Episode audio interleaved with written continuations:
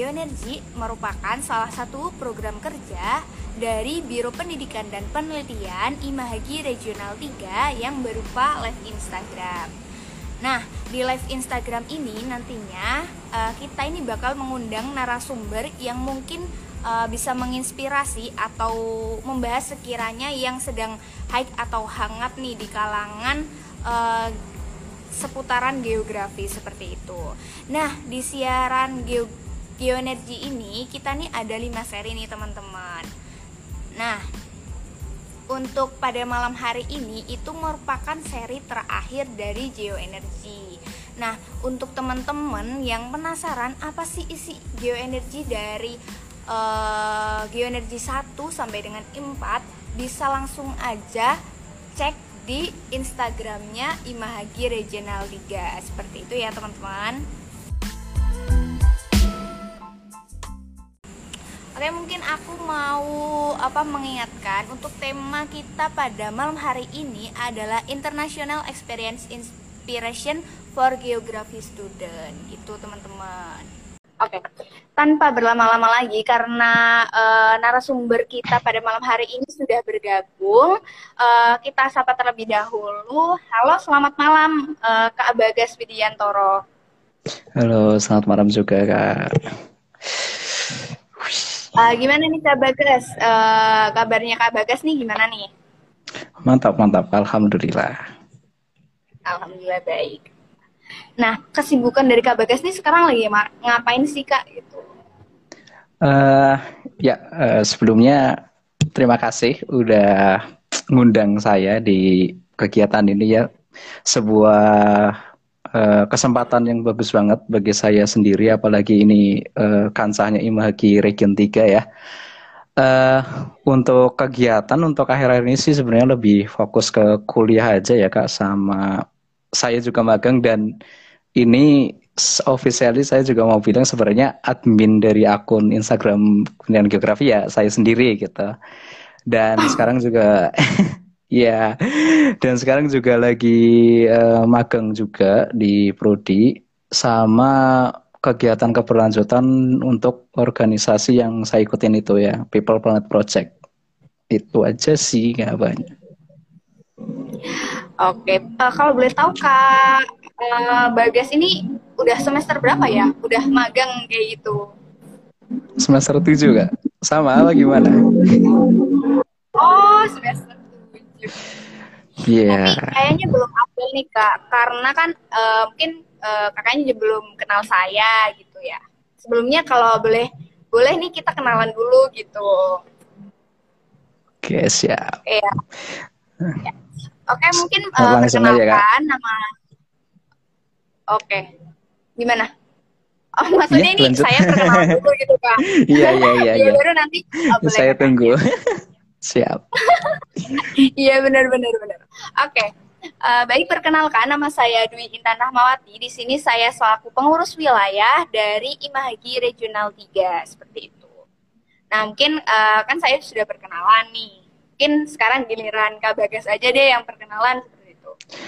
Tunggu dulu kak, panggilannya siapa dulu nih kak? Kak Dwi ya bagaimana oh, kak? iya, oh iya panggilan saya itu biasanya dipanggil Intan seperti itu. Oh, Intan, oke siap kak, kak Intan ya. Ya, tuh. Ya uh, gantian ya. ya perkenalkan, nama saya Bagas Widiantoro, akrab dipanggil Bagas boleh, Widya juga boleh karena ya boleh lah ya. Uh, saya dari program studi pendidikan geografi Universitas Muhammadiyah Purwokerto dan saya sekarang di semester 7. Semester mendekati akhir lah. Wah, nggak apa-apa kak, semangat nih. Uh, udah magang, habis itu skripsi, habis itu lulus. Apa kak? Amin, semangat, amin. Siap. Nah, oke. Okay. Nah, teman-teman pastinya sudah penasaran ya. Uh, pada malam ini, pada malam hari ini kita akan bahas apa sih bersama Kak ini. Nah, jadi malam ini kita akan uh, bahas mengenai uh, International Experience Inspiration for Geography Students. Lalu, background apa sih yang udah dimiliki oleh Kak ini? Uh, baik, Bagas Widianto merupakan mahasiswa pendidikan geografi dari Universitas Muhammadiyah Purwokerto yang memiliki komitmen di bidang pemetaan. Karakteristiknya pada analisis data spasial berawal dari rasa ingin tahunya untuk mempelajari lokasi, sebaran pola, dan hubungan fenomena spasial serta memahami bagaimana kaitannya dengan kegiatan sosial. Memiliki cita-cita menjadi guru di masa depan juga mendorong motivasi Kak Bagas untuk berbagi ilmu baik untuk perencanaan wilayah, memahami pola hubungan antar masyarakat, dan membantu mengajar pembuatan peta pada siswa dan masyarakat adat. Nah, sekarang ini uh, aktif sebagai asisten penelitian lap peneliti lapangan untuk pendidikan geografi di Universitas Muhammadiyah Purwokerto dan fasilitator untuk Gen Story Camp dari kegiatan Gen Story Camp hmm. yang telah dilakukan oleh Kak Bagas uh, dan juga dosennya, uh, Kak Bagas ini mendapatkan gelar ambasador sebagai geospatial analysis dari organisasi People Planet Project Belanda seperti itu. Jadi backgroundnya Kak Bagas ini sudah apa ya? Sudah berada di organisasi People Planet Project yang ada di Belanda seperti itu. Nah, uh, mungkin langsung saja ya Kak, kita masuk ke sesi sharing-sharing gitu. Nah, uh, sebagai pengantarnya, uh, seperti ini Kak mungkin. Geografi merupakan ilmu yang mempelajari segala aktivitas manusia dan alam serta interaksi di antara keduanya melalui perspektif ruang hingga terbentuk pola ruang tertentu. Dan seperti yang kita ketahui bahwa di regional 3 atau Jawa bagian tengah, geografi itu terdiri dari dua uh, ilmu, yaitu ada ilmu murni dan juga pendidikan. Bahkan sudah uh, ada yang menjurus ya, satu seperti yang ada di Universitas Gajah Mada. Namun, para geograf muda dituntut untuk memiliki kemampuan uh, spasial nih, Nah, untuk e, narasumber kita, Kak Bagas ini sangat menarik karena backgroundnya adalah seorang pendidik. Tapi karena kemampuan spasialnya yang luar biasa, sesuai dengan output dari belajar geografi, Kak Bagas ini membuktikan bahwa geografi itu bisa tembus ke kancah internasional. Pastinya teman-teman penasaran nih. Yuk kita uh, mulai apa ya sesi tanya jawabnya seperti itu. Mungkin buat Kak Bagas apakah sudah siap gitu? Oke, siap, siap, siap, siap. Oke, kita awali dari pertanyaan pertama. Kalau uh, boleh diceritakan nih Kak Bagas, bagaimana sih pertama kali Kak Bagas itu berada di organisasi People Planet Project seperti itu? Karena kan ini kan organisasi luar ya, jauh dari uh, apa namanya, jauh dari Indonesia. Gimana kak? Langsung aja ya kak. Oke langsung aja. Oke. Uh, kalau misal ditanya gimana awalnya sih pengen jalan-jalan aja sih kak.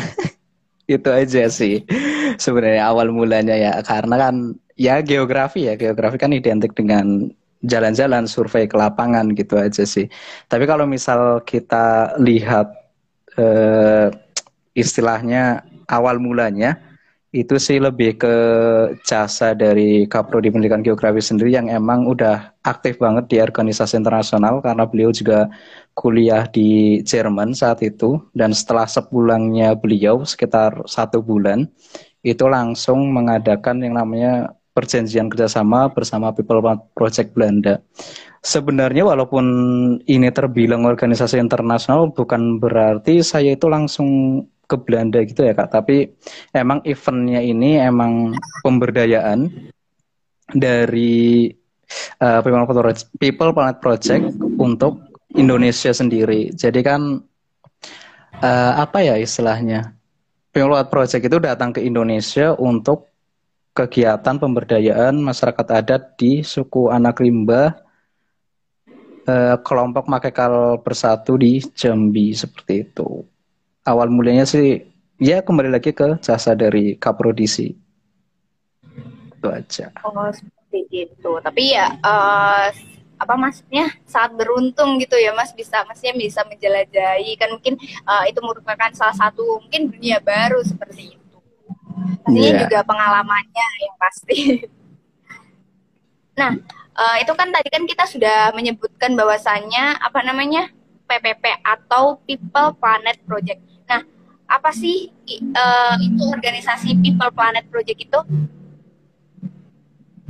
Oke, okay, uh, ya kalau misal kita mengacu ke basicnya ya People Planet Project ini sebenarnya organisasi yang berfokus pada tadi pemberdayaan masyarakat adat yaitu suku anak rimba hampir di berbagai negara di untuk People Project People Planet Project sendiri ini udah keliling di beberapa negara-negara contohnya itu yang paling dekat dengan Indonesia termasuk Papua Nugini itu yang terakhir kali setelah di Indonesia terus ada lagi di Amazon juga itu pernah dilakukan.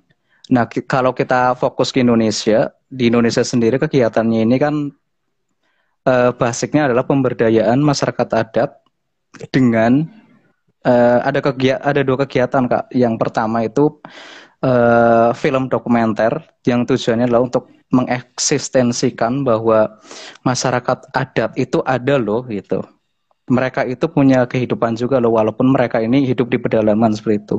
Dan yang kedua adalah basicnya geografi yaitu kegiatan pemetaan. Nah, fungsi pemetaan ini ya untuk masyarakat adat jelas tujuannya adalah untuk melindungi hak-hak tanah adat dan rumah tinggal mereka yang sekarang itu udah istilahnya benar-benar ya kita tahu ya bahwa industri khususnya di kelapa sawit itu udah makin lama makin meluas gitu yang menyebabkan eh, tempat tinggal atau wilayah adat mereka itu kegusur gitu. Dan mereka nggak punya bukti. Apa sih bukti yang uh, benar-benar konkret yang membuktikan bahwa mereka itu punya tanah mereka gitu loh. Ini tanah kami loh kok kalian seenaknya ngambil gitu. Nah makanya kita hadir di sana untuk membantu mereka bagaimana cara memetakan wilayah mereka agar mereka punya gitu. Ini kami punya loh buktinya bahwa kami juga memiliki hak hidup dan memiliki hak tempat tinggal kami sendiri seperti itu. Oke, uh, jadi apa namanya organisasi People Planet Project itu lebih berfokus pada pemberdayaan masyarakat pada suku adat. Nah, tadi itu kan ada dua ya mas outputnya itu yaitu ada film dokumenter dan juga pemetaan. Nah, uh, mungkin bisa di apa ya diceritakan uh, proses dari apa ya pelatihan terutama pendidikan kepada masyarakat terkait dengan pemetaannya ini mas karena kan ini yang lebih apa ya lebih berpengaruh terhadap uh, geografi seperti itu iya benar pertama perlu diketahui dulu ya bahwa yang paling sulit dari eh, antara kita orang luar dan orang pedalaman khususnya adalah suku anak rimba adalah keterbatasan dalam hal bahasa. Ini penting diketahui bahwa kita punya ilmunya, tapi kalau misal kita tidak bisa bagaimana cara menyampaikannya, ya itu sulit gitu. Nah makanya eh, bagi teman-teman ya yang di pendidikan khususnya, ini benar-benar sesuatu apa ya istilahnya kesempatan yang begitu besar gitu. Bukan hanya belajar geografinya saja, tapi kita juga bisa secara langsung gitu memberikan pembelajaran kepada mereka gitu. Bagaimana kita menyampaikan materi, bagaimana kita mengajak mereka karena mereka ini kan di pedalaman istilahnya ya mereka hidup untuk bertahan hidup gitu dan mereka masih belum memikirkan ke depannya mau bagaimana sih gitu. Nah hadirnya kita yaitu memberikan pembelajaran bagaimana apa memberitahu mereka bahwa dengan adanya pemetaan mereka bisa hidup lebih tenang ke depannya gitu loh karena ya itu hak hidup itu sangat penting bagi mereka karena tempat tinggal mereka di alam seperti itu. Oke, jadi untuk uh, pemetaan ini sendiri itu uh, apa namanya uh, objeknya ya, objeknya itu apakah kepada anak-anak atau kepada mungkin orang dewasa atau kepada kepala suku seperti itu mas? Eh ya untuk objeknya siap.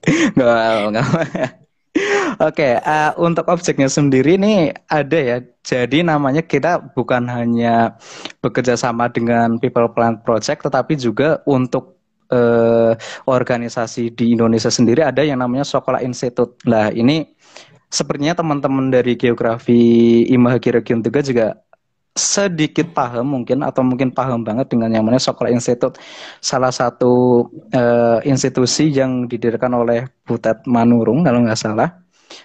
Dia yang cukup berjasa bagi suku-suku anak uh, anak-anak suku anak rimba, di mana di institusi ini itu memberikan pemberdayaan uh, membaca dan menulis.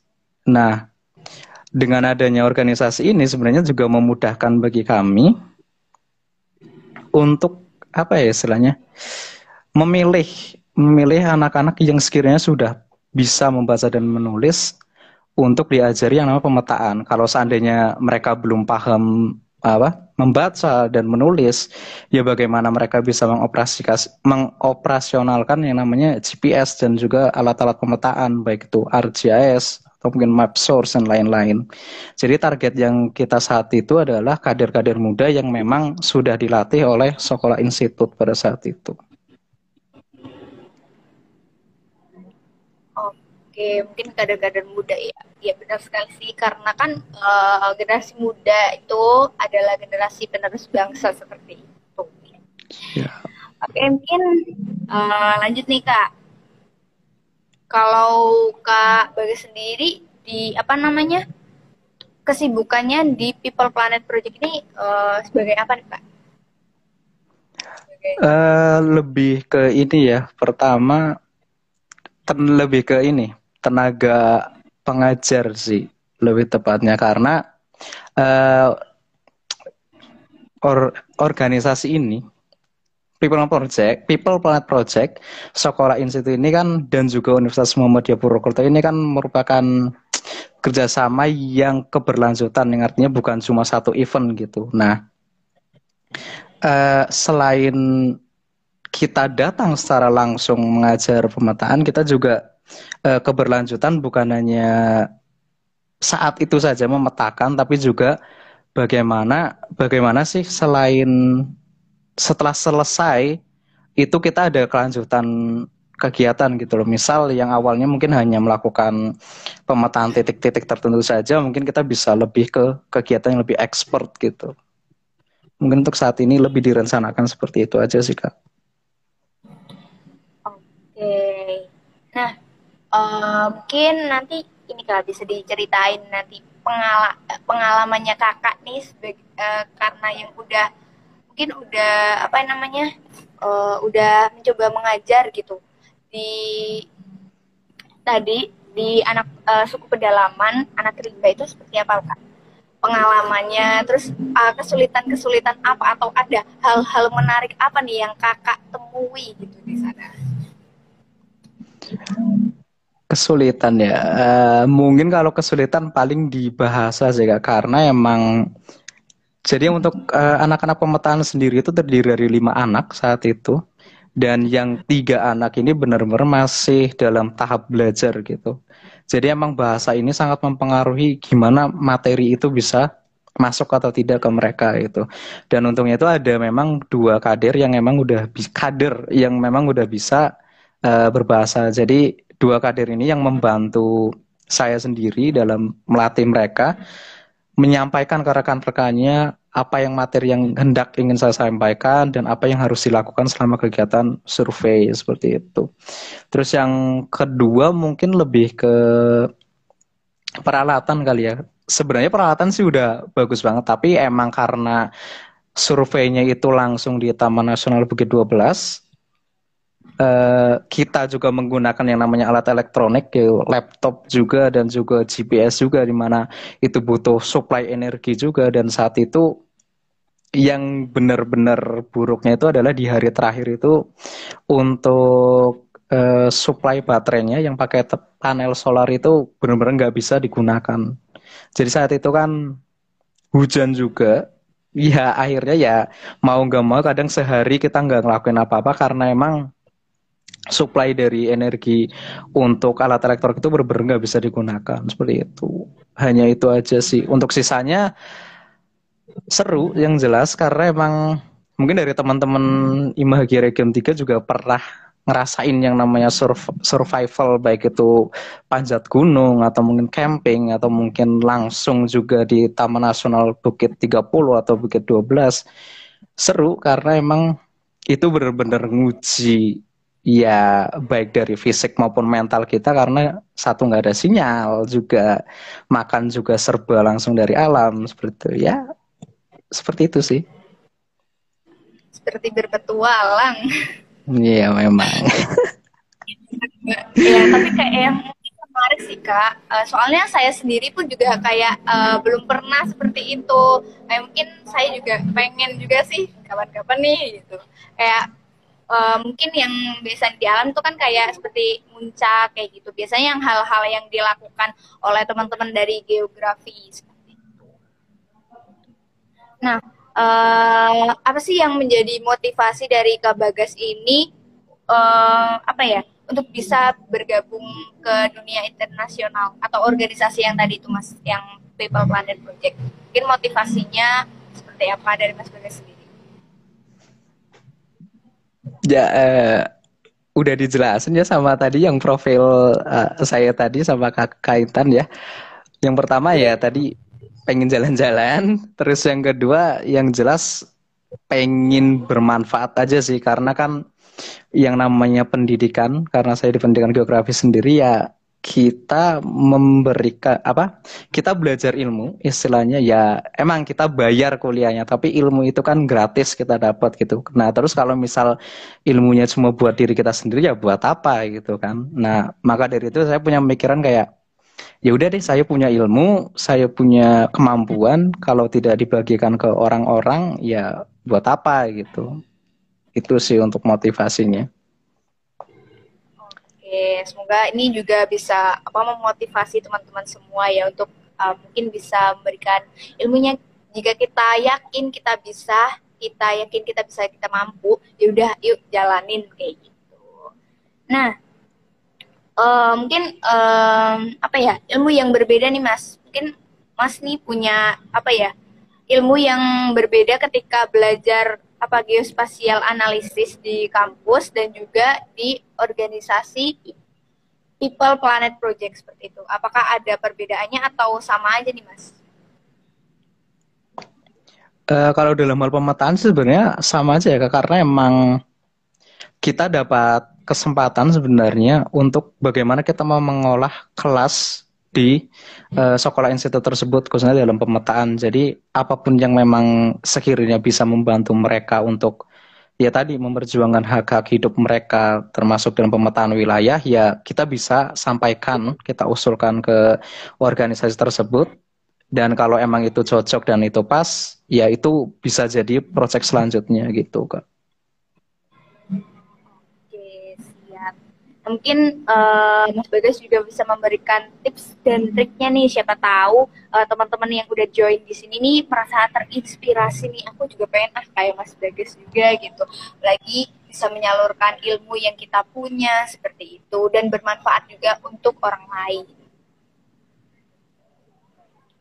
Apa ya? Ya hmm, kalau menurut saya sih jalani aja kuliah ya kuliah, main ya main dan usahakan yang kalau menurut saya sendiri sih uh, ilmu ada dan kita bisa ya untuk dibagikan gitu aja. Intinya kita namanya hidup untuk belajar dan belajar untuk membagikan gitu aja sih. Dan khususnya untuk teman-teman dari pendidikan geografi sendiri ada pesan kalau menurut saya jangan hanya berfokus di pendidikannya saja gitu ya teman-teman karena kalau misal teman-teman perhatikan ya di pengampu pendidikan-pendidikan tingkat atas itu kalau teman-teman perhatikan nggak semuanya mereka-mereka yang dari pendidikan yang mengampu justru malah dari rekan-rekan geografi yang murni lah yang mengampu uh, sistem pendidikan yang kita lakukan saat ini. Jadi kalau misal kita hanya fokus di pendidikan aja ya kita bakal kegusur dari teman-teman yang dari geografi murni. Jadi eh, uh, teruslah belajar dari ilmu yang saat ini kita pelajari. Oke, okay, kita emang pengen seandainya kita emang pengen jadi pendidik, tapi ya kalau emang ada kesempatan untuk mempelajari Oke, gitu.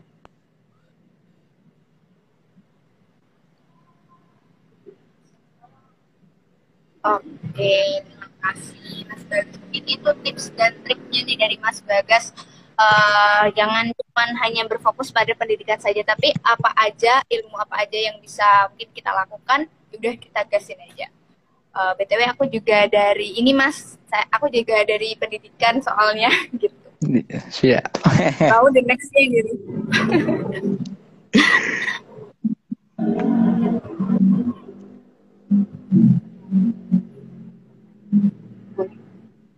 Oke nih, uh, buat teman-teman yang udah join di live ini, boleh banget nih kalau mau bertanya kepada Mas Bagas nih, siapa tahu ada yang mau nanya atau uh, terinspirasi gitu.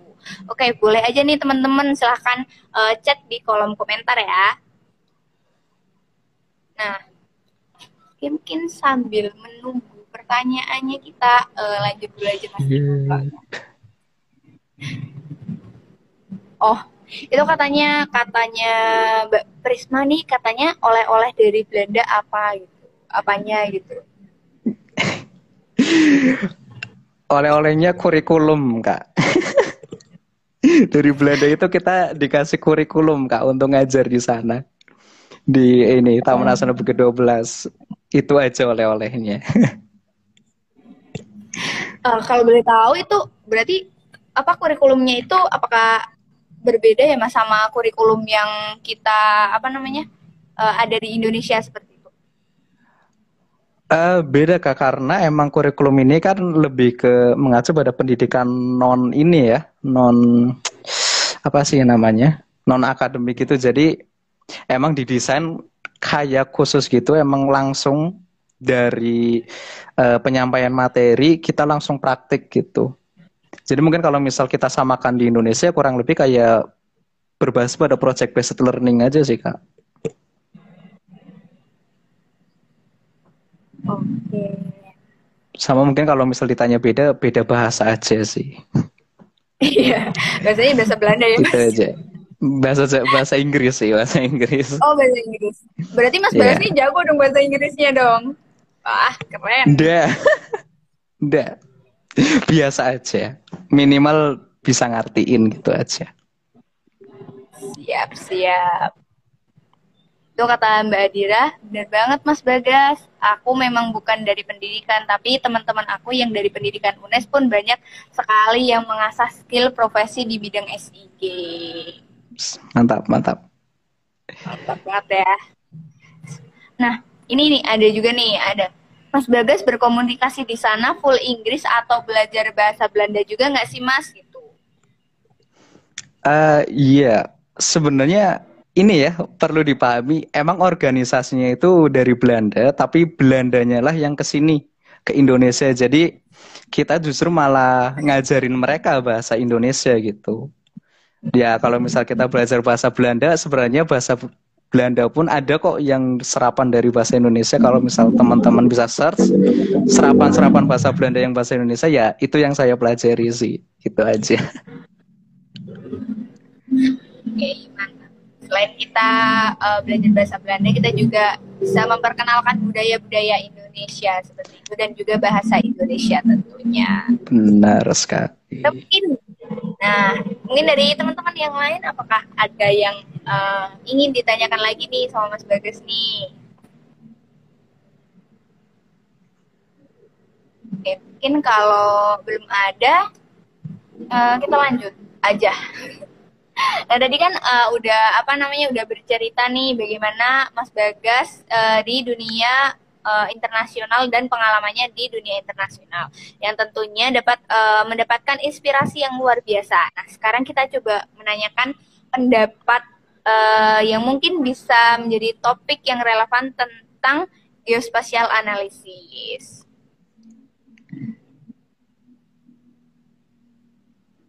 Gimana kak? Oke, okay. okay, untuk yang pertama, oh ya, tadi saya okay. komen saya kira ada yang nanya, ternyata ya. Siap. Kayak untuk yang pertama, kalau di Indonesia sendiri kan bagaimana perkembangan uh, geospasial analisis menurut Mas Bagas? Apakah sudah uh, apa semasif di kancah internasional atau mungkin masih minim atau bagaimana seperti itu?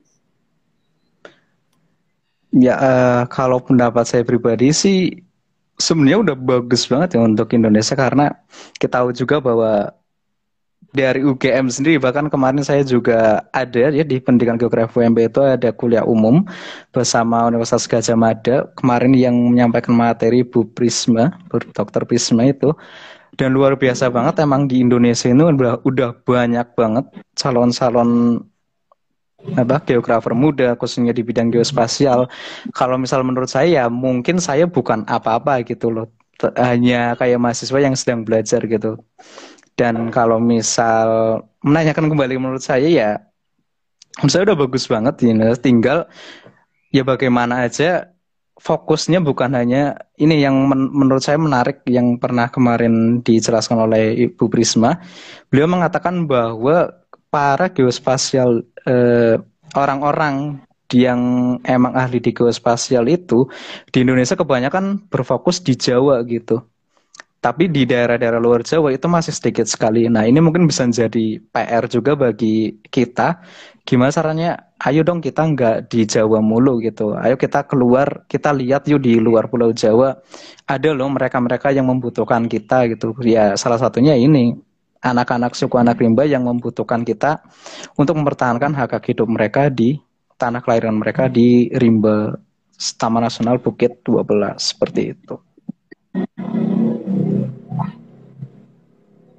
Nah, kalau untuk uh, mungkin emang tadi udah dijelasin ya Mas uh, sedikit. Nah, tentang apa namanya kegunaan geoanalisis uh, di Indonesia selain untuk mungkin untuk pemetaan uh, apakah ada nih mas uh, kegunaan yang lain gitu yang mungkin bisa bermanfaat atau gimana gitu?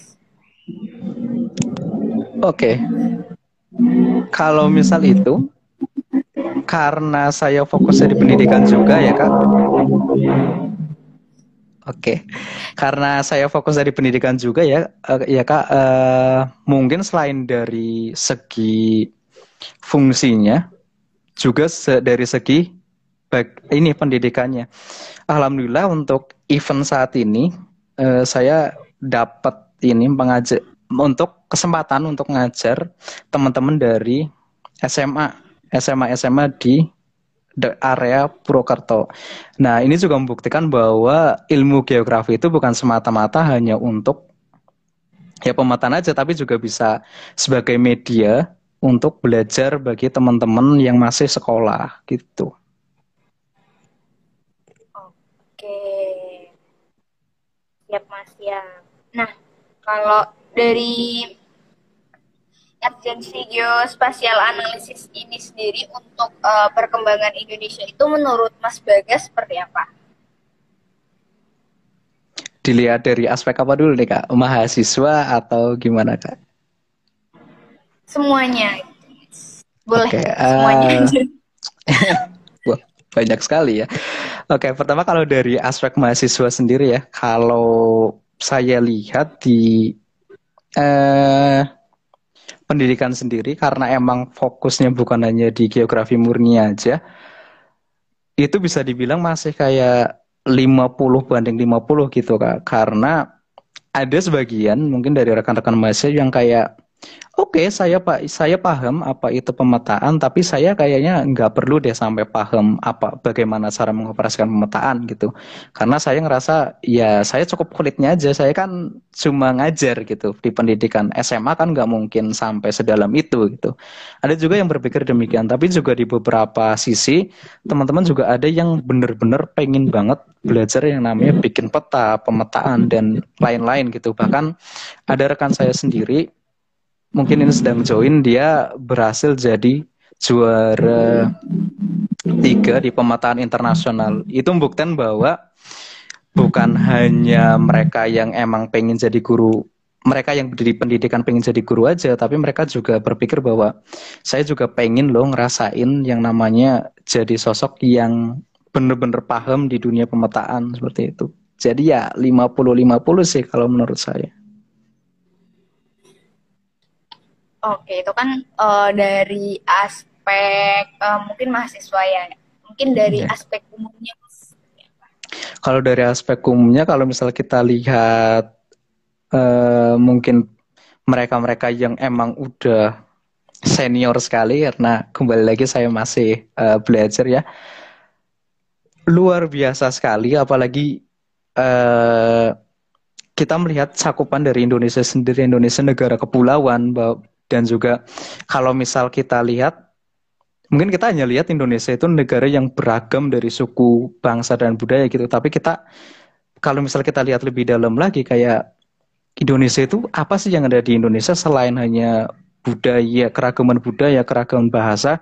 Kalau misal kita lihat dari segi geografi, ada loh kayak misal dari segi uh, sumber daya yang perlu kita eksplor lebih dalam lagi dengan cara yaitu yang namanya melakukan dengan pemetaan mungkin sumber daya juga gitu. Jadi kalau misal kita lihat ya dari cakupan Indonesia ya benar-benar luar biasa banget ini uh, para mereka-mereka yang emang udah benar-benar mendalami geospasial tersebut gitu. Itu sih yang saya lihat kak. Oke siap siap. Nah, uh, selanjutnya ini ini ada pertanyaan dari kolom apa namanya komentar nih. Katanya gini nih, ada nggak sih orang yang selalu support ke Kak Bagas nih uh, apa ya supaya bisa jadi kayak gini apa ya gitu bisa kayak gini gitu kata dia dari Mas Adi Nugroho Nugraha 9 oke okay. uh, eh, orang yang selalu support ke ke saya ya. Orang tua sih siapa lagi? Pertama jelas orang tua ya karena apa pun yang saya lakukan ya jelas doa dari orang tua. Tapi memang ada rintangan tersendiri karena emang bas basically saya emang jarang keluar rumah. Ini fun fact.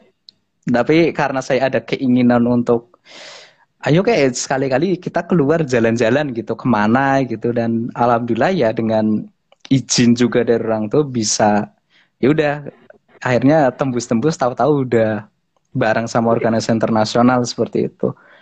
Terus yang kedua juga dari teman-teman, alhamdulillah saya circle temennya juga bagus-bagus ya, saling mendukung juga. Jadi ya terima kasih banget buat teman-teman, mantap banget. Juga dari Maki Region 3, ya ini juga termasuk salah satu bentuk support buat saya juga. Ini buat motivasi banget bisa berkesempatan jadi narasumber di event ini. Aduh, begitu Kak Adi Nugroho Pak. Uh, Nugroho 9 pastinya support paling apa ya paling banyak ini adalah dari orang tua seperti itu. Iya. Mungkin ada yang lain gitu ya. Atau enggak ada? Ada. ada, ada, ada. Oh, ada nih. Iya. Yeah. Ya, apa Kak? Semangat pokoknya. Nah, Siap. selanjutnya nih susah atau tidak sih kak menjadi apa nara, uh, menjadi apa ya pendidik dari uh, terutama di bidang analisis uh, geospasial analisis gitu susah nggak sih? Hmm, oke. Okay. Susah apa enggak mungkin lebih ke kembali ke pribadi saya sendiri ya kak karena uh, kalau dari segi pendidik ya jelas di UMP sendiri dosen-dosen juga udah cakap sekali untuk di bidang pemetaan.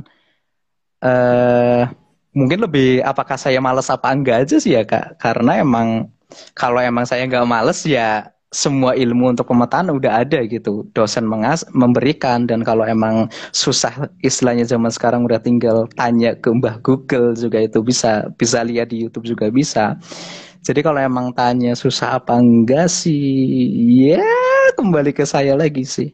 Itu aja. Kembali ke pribadi masing-masing ya mas. Pastinya iya. uh, ini punya sifat yang berbeda-beda. Misalnya uh, ya ah, si paling aktif, si kadang males gitu. Kadang kan juga kita ada capeknya, tapi kadang juga kita ada semangatnya nih gitu. Yeah. Makanya kita butuh support iya, benar okay, sekali. Mungkin, um, ini pertanyaan yang terakhir nih, Mas. Jadi, apa sih yang dibutuhkan Indonesia ini untuk mengembangkan geospasial analisisnya seperti itu? Oke, kalau menurut saya simple aja sih, Kak. orang yang mau belajar dan orang yang mau membagikan ilmunya dari hasil belajar yang ia dapat gitu aja.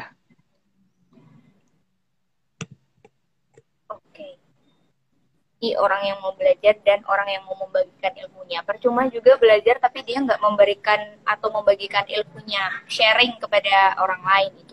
So, ilmunya yeah. mau dipendam sendiri gitu kan. Iya, yeah, benar.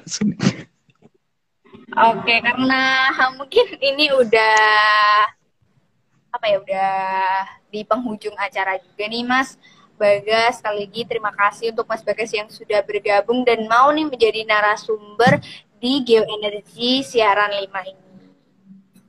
Siap. Nah, uh, sebelum saya tutup nih mungkin ada closing statement nih dari Mas Bagas sendiri. Apa nih Mas closing statementnya gitu?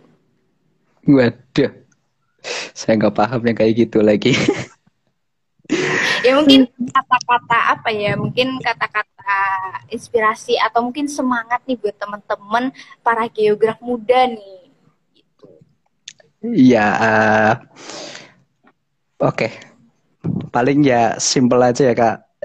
Geografi ini kan kembali lagi yang awal-awal udah saya bilang kalau misal kalian nggak ada jiwa pengen jalan-jalan ya kalian bakal stuck di kampus aja gitu. Jadi sering-seringlah berpikir untuk pengen jalan-jalan dan juga mau belajar.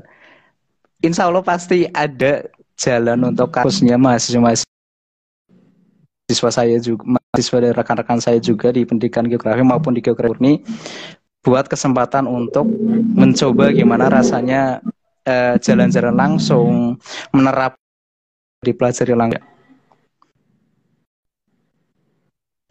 Jadi intinya sering-sering pengen jalan-jalan. Oke, berarti closing statementnya udah. Mungkin uh, di sini saya mengambil kesimpulan bahwasannya uh, bahwa ilmu geografi itu terbagi menjadi dua, yaitu ada ilmu murni dan juga ilmu pendidikan seperti itu. Namun uh, Indonesia sendiri masih apa ya istilahnya memerlukan nih tenaga-tenaga pendidik walaupun uh, tidak dalam bidangnya seperti uh, analisis eh, geospasial analisis seperti itu. Jadi mungkin buat teman-teman semua di sini kita membutuhkan uh, istilahnya kita membutuhkan bantuan teman-teman supaya Indonesia ini bisa menjadi lebih maju lagi melalui calon-calon uh, geograf muda seperti itu. Dan pastinya bahwa pendidikan itu uh, bagi orang pendidikan pengajaran itu bukanlah hal yang utama, tetapi uh, apa yang ada, ilmu yang ada, mari atau bareng-bareng yuk kita uh, kita apa ya istilahnya kita pelajarin uh, untuk bekal kita di masa depan seperti itu. Oke oke. Terima kasih sekali lagi saya ucapkan kepada Kak Bagas Widiantoro yang telah menjadi narasumber kita pada malam hari ini. Uh, mungkin kalau Kak Bagas ada kesibukan lain, uh, dipersilakan untuk meninggalkan uh, live uh, IG di Geoenergi siaran 5 ini. Terima kasih sekali lagi Kak Bagas.